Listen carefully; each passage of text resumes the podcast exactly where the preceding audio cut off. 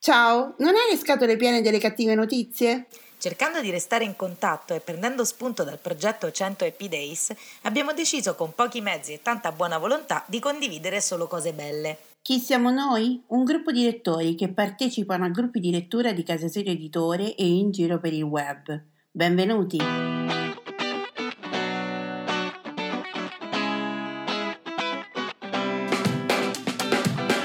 Ciao, sono Simona da Rocche di Papa.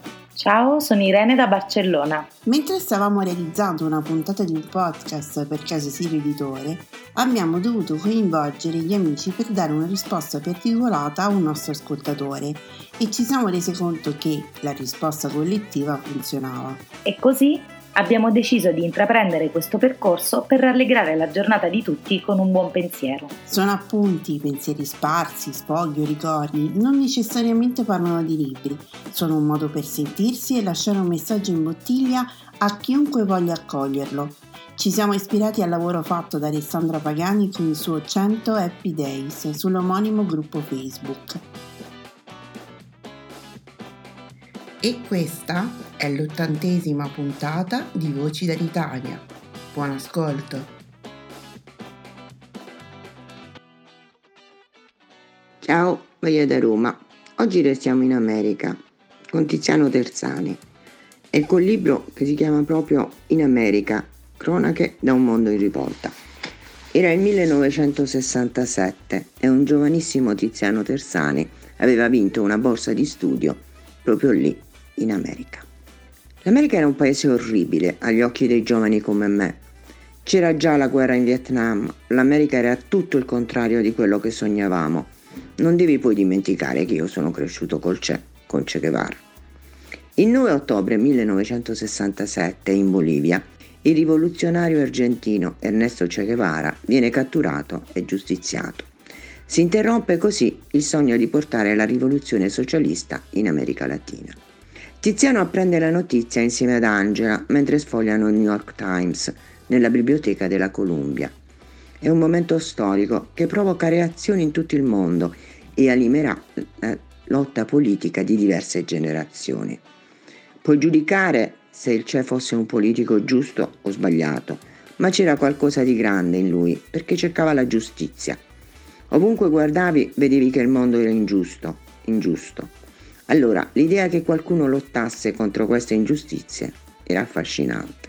Alimentato anche dal mito di Che Guevara, il dissenso dei giovani americani si delicalizza sempre di più. Rapporto dall'America, le Guardie Rosse di Washington, 5 novembre 1967. La rivoluzione culturale diraga in America. Guardie Rosse assediano il Pentagono. Così avrebbe potuto immaginarsi che uscissero le testate dei giornali della domenica, qualcuno che spinto da curiosità fosse andato a Washington il giorno delle dimostrazioni contro la guerra in Vietnam e avesse visto le centinaia di autobus arrivare da ogni parte degli Stati Uniti, avesse visto le oltre 100.000 persone adunarsi nel Lincoln Memorial e poi sfilare per ore e ore attraverso i prati del Pentagono, sventolando striscioni e gridando i più vari slogan. E avesse poi dalle 5 del pomeriggio a mezzanotte, a volte con un fazzoletto sulla bocca, per proteggersi dai gas lacrimogeni lanciati dai soldati, assistito a ripetuti assalti sulla prima e sulla seconda scalinata davanti al Pentagono. E avesse poi sentito l'urlo di gioia del giovane attivista che con un grande megafono da un punto di osservazione rialzato dava a quelli rimasti sull'erba l'annuncio. Hanno raggiunto il Pentagono, un gruppo dei nostri è entrato dentro. Invece niente di tutto questo. I giornali del mattino uscivano con un paio di foto in prima pagina che mostravano i poliziotti che manganellavano un ragazzo e altri che arrestavano un cappellone e dedicavano poi una pagina all'interno. Il racconto che ne veniva fuori, più o meno questo, una folla di kids, ragazzetti, in parte hippies, che foto aeree prese e interpretate da esperti del Dipartimento della Difesa hanno giudicato a montare a circa 20.000 persone. Hanno tentato, dopo una scampagnata sui prati, di assaltare con un insuccesso il Pentagono, secondo una dichiarazione di un funzionario del Ministero. Le bombe lacrimogene sono state lanciate dai dimostranti. I discorsi tenuti da un gruppo di dilettanti politici, tra cui il dottor Spock, famoso fra tutte le mamme del mondo per il suo libro sul neonato, e la sorella di Marco Nixon, lo scrittore Norman Mailer, hanno lasciato il tempo che trovavano. Insomma, una ragazzata confusionaria, condotta da un fronte unico di pacifisti e piantagrane. Oggi si marcia ancora in quella stessa piazza, nello stesso posto, forse in modo non così pacifico perché oggi, alla fine, dopo tanti anni, la gente è veramente, veramente arrabbiata, anche perché c'è una crisi economica allucinante. Ciao, a domani! Ciao, sono Alessandra e questi sono i 100 Happy Days. Ogni giorno per 100 giorni troviamo insieme qualcosa per cui essere felici e grati nel qui e ora. Oggi voglio raccontarvi una storia che mi è successa qualche giorno fa. Ero al parchettino con eh, mio figlio, dove ci sono le altalene, gli scivoli, eccetera. Mio figlio ha un anno e due mesi e stavamo aspettando di salire sullo scivolo perché c'erano altri bambini e insomma ci è passato davanti di corsa un bambino scatenatissimo, circa sui due anni, due anni e mezzo, che si è arrampicato, ha fatto lo scivolo, poi di nuovo è corso, si è arrampicato di nuovo, ha fatto lo scivolo e alla terza volta non si sa bene che cosa è successo, è arrivato in alto sulla scala dello scivolo che sarà un metro e venti, un metro e trenta di altezza e poi è caduto, ma è caduto battendo la schiena, probabilmente ha messo male un piede, una mano, non lo so, comunque ha battuto la schiena e si è sentita proprio la botta, infatti io volevo avvicinarmi ma poi in questi tempi col virus è meglio di no, allora ho guardato intorno se c'era sua madre e sua madre era un po' più indietro a 4 metri di distanza, in intenta chiacchierare con una sua amica ed era anche molto incinta, tipo alla fine della gravidanza. Quindi ho detto, ah, non è corsa qua perché appunto è così avanti nella gravidanza che non, non, non, riesce. In realtà no, lei da 3 metri 4 di distanza l'ha guardato mentre lui era ancora a terra tutto un po' stordito e gli ha detto You survive, Noha! Sei sopravvissuto, Noha! E niente, io mi è venuto quasi da ridere perché immagino se cadesse mio figlio, se io gli dico Ah, sei sopravvissuto, Federico, si sente pure preso in giro, nel senso che in italiano per noi non è proprio così scontato no? il fatto di dire a uno, ah, cioè sembra veramente che lo prendi in giro, non solo si è fatto male, tu pure gli dici, ah guarda, sei sopravvissuto. Vabbè, in realtà Noah, sentendo la mamma così bella tranquilla, si è un po' strofinato la schiena, poi ha fatto un saltino, si è rimesso in piedi e ha ricominciato a correre, il tutto nel giro di 30 secondi, cioè è stata una cosa molto veloce. E allora mi è venuto in mente un libro che ho letto molto tempo fa, che ho recuperato nella libreria, che si chiama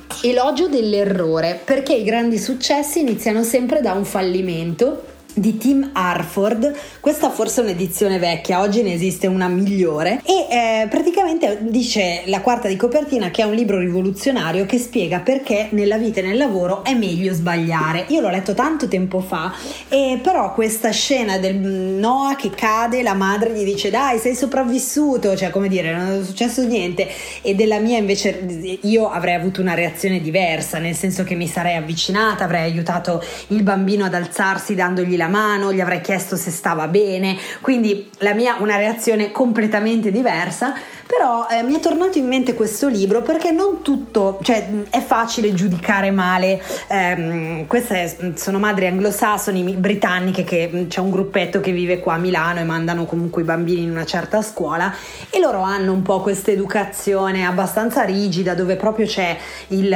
dogma dello stiff upper lips, cioè labbro fermo significa che tu non devi lasciare trasparire le emozioni e che se anche una valanga ti travolge tu devi far finta di niente perché questa è un po' l'educazione britannica, no? farsi vedere duri. E niente, ricordavo questo libro dell'elogio dell'errore perché proprio è un libro che ti insegna a trarre vantaggio dai tuoi errori e dai tuoi fallimenti, dalle cose che non sai fare.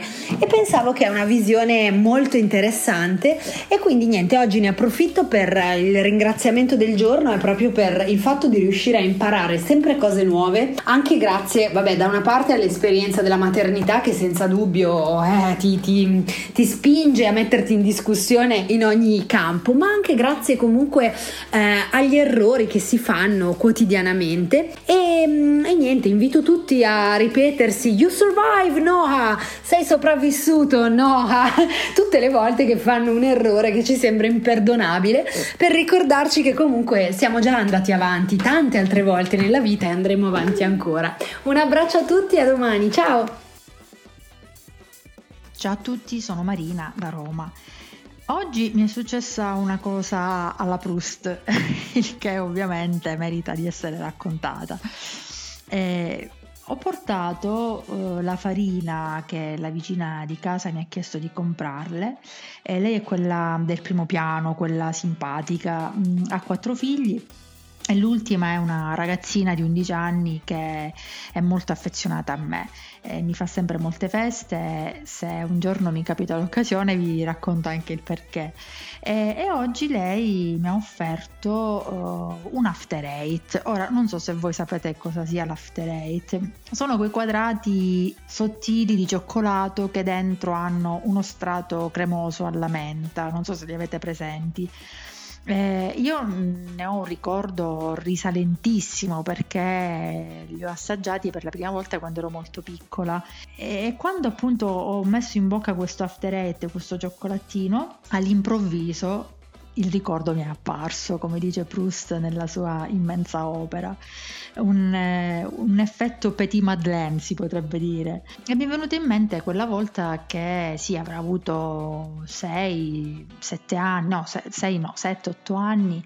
E ricordo noi giù a Caltanissette in salone abbiamo una libreria che prende tutta la parete. E adesso è, rido perché sono cresciuta e arrivo perfettamente ad aprire tutte le ante, però quando ero piccolina ne guardavo sempre dal basso una, era uno scrigno al centro della libreria, un cubo eh, che interrompeva un po' l'armonia delle, del, degli scaffali, cioè delle della scaffalatura perché era proprio al centro c'era questa nicchia che mia madre teneva sempre chiusa a chiave. E io avevo una curiosità terribile di sapere cosa tenessero là dentro, per cui eh, io sono sempre stata una bambina curiosa, quindi quando loro il pomeriggio, ricordo eh, un pomeriggio andarono a riposare, io presi la scaletta, quella a tre gradini, che normalmente si usa per accedere appunto alle, alle parti più alte del, del, del, dei mobili, ehm, mi arrampicai sopra la scaletta e aprì questo famoso scrigno, dentro ci trovai di tutto, Era, è, è stata una sensazione bellissima che che io veramente oggi ho, ho ricordato in maniera nitida, ho, sono riuscita a ricordarmi anche i profumi che, ho, mm, che mi hanno investito, c'erano delle carte eh, antiche, ehm, c'era la colla, quella col pennellino che mh, mm, aveva rilasciato quell'odore tipico, non so, di mandorla un po' amara. Non so come spiegarvi, però sono stata proprio nuovamente investita da questo ricordo e dentro questa nicchia segreta mia madre teneva, non so perché, un, tenevo una scatoletta di questi after eight. E allora io ne presi uno, ricordo, e lo assaggiai. Feci una smorfia, mi ricordo non mi piacque mai tantissimo questa accoppiata cioccolato-menta e però nelle, nei giorni successivi poi io continuai ad accedere alla prendevo la, la scaletta e continuavo ad aprire questa, questa, nicchia e continuavo a mangiarmi questi cioccolati perché alla fine forse mi ero anche abituata al sapore e non mi dispiaceva ehm, mangiarli. E finché non li ho finiti poi da quel giorno ricordo una volta che avevo scoperto l'arcano e non era più un segreto per me questa, questa, questa piccola, questo piccolo scrigno chiuso a chiave, non, non salì più sulla scala, non l'aprii più, anche perché non trovai più gli after eight, quindi forse mia madre o non si è mai accorta che io me li ero finiti tutti, oppure non ha voluto ricomprarli apposta, eh, sapendo che c'era qualcuno che andava a sgraffigliarli di nascosto. Questo non l'ho mai saputo, però oggi davvero mi è, mi è proprio tornata in mente tutta questa, questa piccola avventura e pensavo che tutto quello che facciamo, se, se, è rappresentativo di qualcosa, un giorno diventerà un ricordo importante. Ora purtroppo la mia memoria scarseggia in modo preoccupante, però almeno ci sono ancora delle percezioni sensoriali legate a un suono, un odore, un sapore che fortunatamente riescono a consegnarmi intatti certi ricordi e questo è prezioso per me. E quindi oggi mh, ringrazio per le mille possibilità che abbiamo di non cancellare del tutto le cose del passato, solo quelle belle però, quelle che ci restituiscono proprio la bellezza di un, di un momento che abbiamo vissuto. E, e voi? Non l'avete una petite Madeleine nascosta da qualche parte? Buongiorno, Valeria da Roma. Oggi proseguo la lettura dei candidati al premio Campiello con Tra lume scuro di Francesco Guccini, edito da Giunti. Beh, Francesco Guccini è un nome che assolutamente non, non ha bisogno di presentazioni, è un cantautore che ormai insomma amiamo in moltissimi da tantissimi anni, da, da svariati decenni e lui ha eh, comunque una carriera già abbastanza solida anche come scrittore autore molto apprezzato sia da solo che in coppia più volte con Loriano Machiavelli e questo insomma è, è un libro che parla molto delle sue radici, radici proprio come era anche il titolo di un, di un suo album di, di, molti anni fa. Lui è di Pavana, di questo paese dell'Emilia eh, non lontano anche dalla Toscana, un paese dell'Appennino e come è accaduto altre volte la, la sua produzione letteraria va ad attingere molto a, a queste sue, alle sue origini origini, al paese dove poi lui continua a, a risiedere tuttora, anche se ha vissuto anche molto a Bologna, dove è stato anche insegnante per molti anni. Questo, questo è un, un, aspetto che lo accomuna ad esempio al suo collega Roberto Vecchioni, che anche lui cantautore ma anche insegnante per, per molti anni. E vi leggo, vi leggo l'incipit di Tra lume scuro, e c'è qualche termine in dialetto ma sono sicura che lo capirete e a domani, buona giornata giornata. Mia come d'inverno, quando Orion dal cielo declinando imperversa sovra la terra otenebrata, quando verso le quattro, quattro e mezza del pomeriggio, alè, di pacca, come una ghigliottina che scende rapida e implacabile, come una mannaia brandeggiata da un boia senza pietà, ti cala addosso l'oscuro, il buio della notte, e devi impiare la lume elettrica se ci vuoi vedere qualcosa e così è per giorni e mesi fino al 21 di dicembre, solstizio d'inverno, quando i giorni cominciano ad allungarsi. Poco, ma si allungano. Per Natalino un passo d'agnellino. Per la bufagna un passo cagna, che non sarà un granché, ma piuttosto che niente, è mo meglio piuttosto e cominci speranzoso a aspettare la primavera. No d'inverno. Vuoi dire d'estate, anche se col 21 di giugno, solstizio d'estate, le giornate tornano in dredo, ai noi, ma sono ancora lunghe. Hai voglia, se sono ancora lunghe. Allora pensi e t'accordi di quando, bambino, il giorno cominciava a declinare Dopo una mattinata e un pomeriggio trascorsi su e giù per il fiume in piacevolissime nefandezze infantili, i piedi già lavati da brusche mani diavole nell'acqua del botaccio, ti avevano costretto a lavarli dalla polvere e dal sudicio di questo mondo, perché andavi a piedi nudi, dimentichi che te li avevano di già lavati il giorno prima, e tu pensavi che quei continui lavacri fossero un'inutile ripetizione, un accanimento terapeutico. Ti sedevi contro il muro fuori dall'uscio di casa nel tepore della giornata estiva che scivolava nella sera con in mano o il Corrierino o il Vittorioso o Tex o Shusha o il piccolo sceriffo o qualunque altro fumetto o libro su cui eri riuscito a mettere le mani. Sentivi, poco lontano, gli ultimi paesani di ritorno dai campetti di là dall'acqua, che si motteggiavano con tuo zio Nerico, che, la zappa in mano, rincalzava i fagioli nell'orto della Gigia. Avanti pure, Merigo! E la consueta risposta. Avanti e vita lesta, mangiar poco e lavorar da bestia. Perché era ormai tra lume scuro e dovevano tornare su, in paese, a mangiare pure anche loro. Poi, dolce, calava il buio, ma non subito, perché l'imbrunire era lento. Piano la linea d'ombra saliva su verso il crinale, di là dall'acqua. Si mangiava anche noi, nell'androne, perché d'estate si mangiava nell'altra stanzia, no in cucina dove i fuochi per far da mangiare avevano alzato il caldo.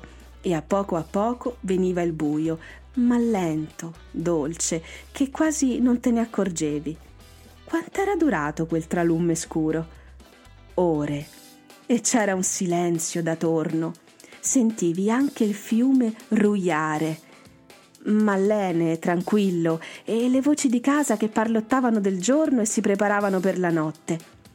Tra lume scuro era dialetto, quando tutti parlavano dialetto e lo traduci con all'imbrunire, ma senti che non è la stessa cosa. Ti viene in mente il profeta Isaia, ma all'incontrario, perché egli parla della notte che sta per farsi giorno. Tra lume scuro è la luce, il chiarore, la lume, che sta per diventare buio, la notte, l'oscuro, e di notte allora era scuro da vera. Adesso non passa più nessuno e anche il mulino è privo di voci. Anche di là dall'acqua non ci va più nessuno a legare le viti, a zappetare un campetto, a rubare le ciliegie e la mulattiera è mezzo crollata. Tra lume scuro è di un mondo, di una civiltà, che non esistono più, di gente che non c'è più, vero Dio.